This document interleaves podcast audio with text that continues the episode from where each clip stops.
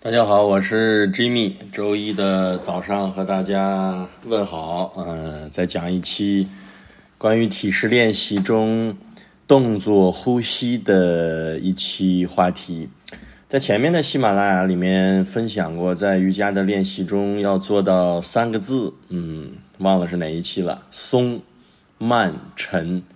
松慢沉这三个字在体式的练习中，我觉得是非常非常重要的，或者他说是蕴含着瑜伽深刻的哲学意义里面的这三个字。其实我今天把它拎出来，是想剖析一下这三个字中的第二个字“慢”。有时候我们的理解容易存在误差，所以今天这期话题的题嗯名字我就想的。瑜伽体式的练习是越练动作就越慢吗？这样对还是不对呢？松慢沉三个字，松是最好理解的，松就是放松。只是我们说头脑中、意识中比较好理解，但是你身体能练到松，这个也是需要很漫长的过程。沉相对来说稍微难理解一点，因为有时候沉你就变成了一种惰性。这个沉是一种稳定，是一个状态，有土元素扎根的那一个稳稳的根基感，而不是真的让自己变重变沉。第二个字慢，嗯，今天要剖析一下这个慢到底是什么意思？是这个同学问我的问题：瑜伽的练习越久，动作就越慢，对吗？这个答案我给大家，我以我的练习，我认为是错误的。并不是瑜伽练习越久动作就越慢，这个松慢沉的慢，并不是字面的那个意思，体式的动作变慢，而是你一直在瑜伽的整场练习中保持一个头脑意识很慢，我没有跟着体式的高低难度的变化产生头脑意识层面的像过山车一样上去下来上去下来。这个才是慢在这个瑜伽练习中的含义。所以松放松慢是你头脑的一种，或者像漫步一样那种很轻松愉悦的那种状态。沉你是要保持稳定的根基和下沉的那种扎扎实实的感受。那我们练习瑜伽体式流动啊，这些能不能快？就是从外在的形态上能不能快呢？当然可以。想一想，如果这辆车的性能非常好，你开了一辆特别好的性能的车，是不是它在低速巡航的时候，它非常的稳定，开了四十五十公里每小时，开到两百公里每小时的时候，依然是非常的稳定，不会飘，不会感觉这个车要飞起来，还是稳稳的扎根。所以人是不是也像一台车辆一样，你能够？在稳定的低速中巡航，也能在高速的在这种公路上穿插，所以这一个慢是代表你这个车的性能很稳定，而不是说你这个人的练习速度就越来越慢。所以回到这一期话题，瑜伽练习的动作会因为练习越久就越来越缓慢吗？不一定。甚至我觉得是不对的，而是这个人练习练对了，他在体式的外在的呈现方面，我觉得是能快能慢，这才代表他的练习好。就像拜瑞，我可以非常快，e come do a training 就很快的口令完成九个维尼亚萨就做完了，非常快可以做。你让我非常慢，一个吸气吸二十秒手向上，呼气二十秒手向下，我也可以。代表这个人的身体是愈加的平衡和稳定，也就是这个人是有张力的，这个人不是固有的模式的。如果你只能练慢的练习，你是不是最后有一天发现，可能让你跑两步你都跑不了，你是喘的？但如果你每天都是做很快的练习，说明你呼吸深长、稳定向内的这方面能力是弱的，你的练习还是不平衡的，是有偏差的。所以，从体式的练习，我们引申到再往后讲一讲呼吸的状态。其实，呼吸的状态越往后练会越变细，这个是真的可以的。就是还回到体式来讲，很多人都分享过，在刚练瑜伽的时候，脚趾是分不开的，甚至感觉站在地板上也听不懂什么是大脚趾球，是脚的外缘、脚的脚后跟，什么四点根基。因为他的身体没有这么好的觉知的时候，他没办法分辨出身体某一个部位很微细、很精细的觉知层面的感受。但当你练习的深入，时间觉知觉受的变好。你对这些精微的身体层面的感受就会变得越来越清晰。那回到呼吸，我们也练了好多年瑜伽了，听喜马拉雅好多小伙伴都练了好多年瑜伽了。你的呼吸的觉知有没有变得越来越精微精细？如果没有的话，那你就要想一想，是不是练习一直在体式上面没有多去觉察。可能你的呼吸再变好，只是你缺少了一个觉察和观察。最终，这个呼吸你能够从大开大合，就像我们听到一个人刚练瑜伽，呼吸都是很大的，就像大的水流，最后变到呼吸很精细、很微细，自己能够感受到就可以，并不会在整个教室、整个的场里面都是你呼吸的声浪。这是因为你的呼吸还是缺少一个往精细化层面的感受的这样的一个能力，所以你的呼吸还是变得比较粗、比较大、大线条、大分子、大块儿。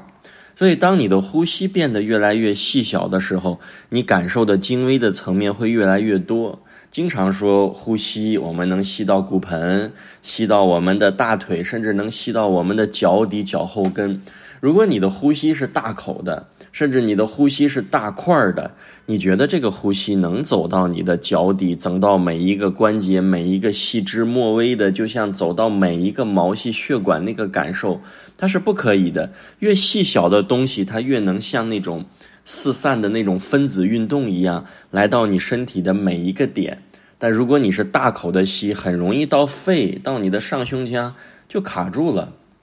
所以，当呼吸练习的时候，你看，你随着体式，那天直播的时候也说，你看有的流派，我们练习是不是特别愿意练大开大合的动作？这种大开大合就像舞蹈一样舒展、漂亮、飘逸。但是你发现，如果一直是大开大合的练习，你就缺少了往精细化的这方面的去转化。比如我说的，我，你做一些比较深入的捆绑、扭转。如果你还在用大开大合的呼吸模式，你就会觉得这些体式都特别特别的难，你也进不去，你也绑不住，你也捆不上，而且你捆上了，用外力，用老师的手帮你捆住，你也是在体式里挣扎，因为你呼吸平时就是大线条的，当你的呼吸不能驾驭这种很细小的状态的时候。越往深入的体式，其实难。除了身体层面，更难的是在呼吸上。大家想一想，有没有这种感觉？因为体式随着深入的时候，你呼吸的空间会变得越来越小。你呼吸的这种，嗯，状态，我举个例子吧，就像当我们的身体还很不够灵活，我们的身体还是一个很粗线条的时候，你只能过比较宽的一些门。像猫，你看猫为什么能过那个很小的洞和门？当它的身体越来越微小、越来越精细，它每一个关节都能灵活运动的时候，它就能过一个很细小的、很狭窄的一个门，甚至看上去跟它的头差不多，比它头好像略小，它都能挤过去，而且你觉得很神奇，不知道它是如何过去的。其实瑜伽的呼吸也有这种异曲同工之妙，就是你的呼吸一直是在大线条、大开大合，你的练习很少能往你的精微精细层面的发展。当你的练习能够好像我就像一个针一个针线，我要过一个很小的通道的时候，你的练习会往这种更精细化，你的呼吸会往更精细化的方向发展，而且呼吸的速度。也是能快能慢的，和刚才体式是一样的。当你呼吸速度快的时候，有时候这个密度和能量还会提上来。就像练习中有的时候有跳跃、有穿越这些练习的时候，如果你很惰，你的身体是很懈怠的、很散的，你的能量是聚集不了的。实际在练习中，你是会感觉非常吃力的，你没有这种速度感。所以说，嗯，呼吸的时候越来越精细，不代表它的速度越慢。体式的练习也一样，你体式的觉知越来越好，不代表你的体式动作越来越慢。当然，你的身体越来越平衡，越来越稳定，你应该是兼具着快与慢，兼具着粗与细，你各种方向都能兼具的感受和觉知的时候，你的练习状态是越来越趋近于平衡的，你对自己的了解也是越来越趋近于。更全面的，你也是按瑜伽的三步走，从粗糙的身体层面，然后进入到精细的能量层面，最后你才能到那个精微的灵性层面，一个比一个微小。你想你的瑜伽的练习中，是不是从那个大块往微小发展？你大概也就能知道你的练习的方向对与错。就是你大概的那个东西是往哪个，但是你又不拘泥于，就是我一定当我细小了，我对大块东西就没有了，我就不要了，并不是，而是这一步一步的，你每一个都能感受到，更能觉知到。就像星期，呃，星期五、星期六练习的时候，跟小伙伴也是说这个练习的一些感受和觉知的时候，我也说了，我说你练得很好。但你练的这个东西不是我教的，嗯，可能这些话很容易伤人哇，这个太伤人了。我老师，我跟着你练，你说我练得很好，又不是我教的，确实是在。我就感觉在瑜伽的这个表达上和瑜伽的这种互相的连接上，我们存在这种差异性，而且我们尤其是练了很多年的小伙伴，包括我身上也存在这个问题。无论就是出现什么问题呢？无论这个老师讲什么，我都练我自己的这一套。为什么呢？因为我有我自己对瑜伽的认识和评判，我觉得无可厚非。因为每个人的智慧和每个人的对瑜伽的理解需求都是不尽相同的，你按你的方式去感受、去理解也都 OK。但是确实，我们练习过程中会发现，这种连接感、这种练习的这种方向，就会出现一些不大、不大不小的这种偏差感就会出现了，所以。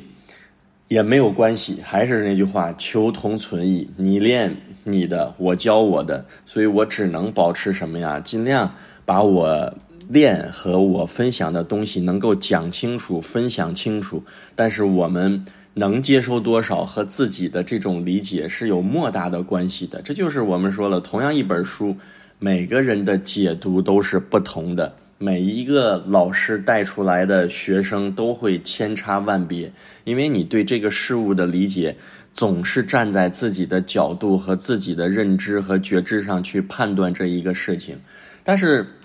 嗯，随着时间的发展，我觉得每个人都会在跳脱出来。就是有一天，我觉得我也会有这种感觉，或者有一刻会有这种感觉，就是把自己的那个执着会放下来一点点。就是当我们听到了不同的声音的时候，或者这个老师给我了一个点，我可能会先放下自己的这个判断，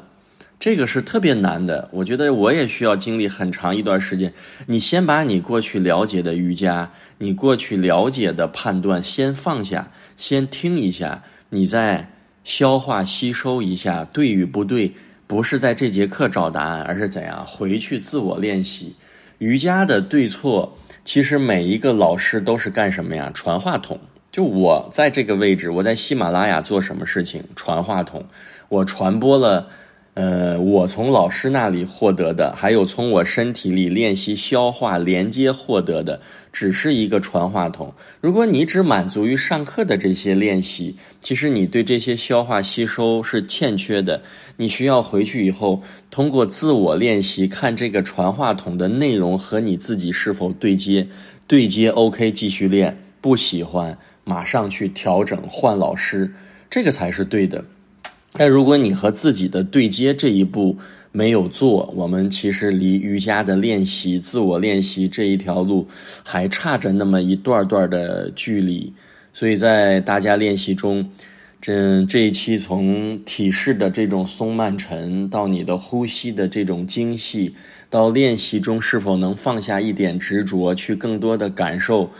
嗯，零零散散讲了很多，也是希望大家能够在练习中更多的感受这种练习的次第，一个是身体层面的这种觉知的次第，能快能慢的驾驭感，呼吸能从宽阔的大门往精细的方向发展。你的心灵层面放下执着，是不是也是从大块的开始往细小的层面去觉知？就像我现在说，你在听我喜马拉雅，我说你是个执着的人，你肯定一上来就夸嗒就跳出来，我怎么执着了？我哪里执着了？我哪里做的不对？是不是都是我们本能都是先跳出来去反驳？反过来，你能够把这个开关转一下，往精细的层面去感受你内心的变化。我为什么刚才是用大块的方式先起的情绪，而不是起的对事情的一个觉知和觉受？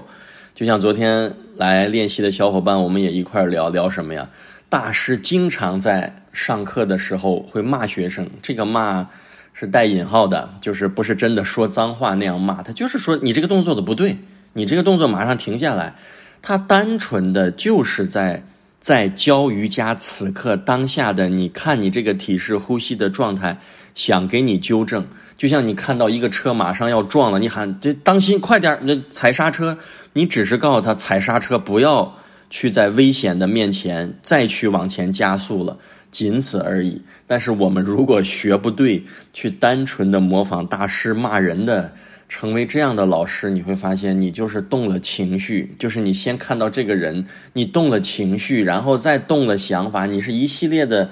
多余的消耗和传导。所以你看看，练习是不是方方面面，从身体，从你的呼吸，从能量，从你的头脑意识层面，都是越来越往精微、精细、细致、觉知、觉受越来越准确、精确的方向去发展。你对你自己的了解也是越来越深入，是这样的一个方向和过程。